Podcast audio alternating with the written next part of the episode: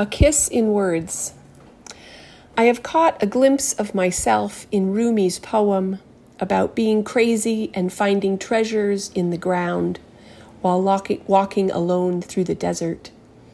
And I put it up on my wall with tape to remind myself I haven't stepped into a fold of time where no one's ever set foot. Nope.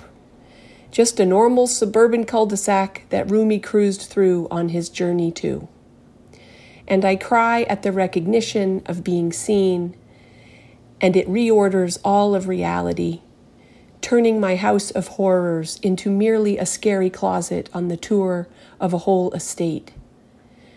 And even if I'm sad and can't turn that off, at least I'm not alone in my despair. Yesterday, I told the story to a friend that poetry had snuck up on me and impregnated me and before even now, and before and even now, I hadn't given a shit about poetry. But what I mean is, I don't understand poetry. And I still am not drawn to read others' poems because I want my poet, my toddler poet, to be whatever she wants to be without giving her anything to measure up against. Because this seems the one area in my mind where my mind is indifferent, seeing no need to make a formal judgment on poetry's value. Because it's like a paper airplane, a toy kids make to fly, but you don't expect to get anywhere on it. And yet, and yet, I have.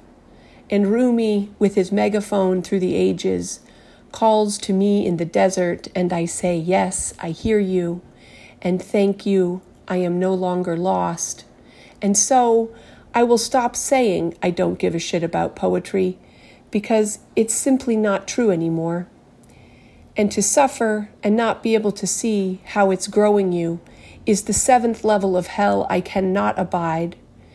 But there, over the loudspeaker, words from somewhere holy are heard, and divine order is restored in part, and I can breathe again. And so I say a prayer giving thanks to words themselves and to people who carry them, maybe even people like me.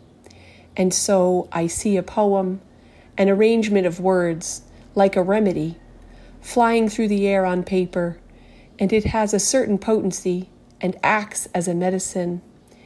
Using a soft voice, it whispers, a kiss in words, a gentle stimuli touching my vital force, my immaterial body, which animates and organizes my cells and bones.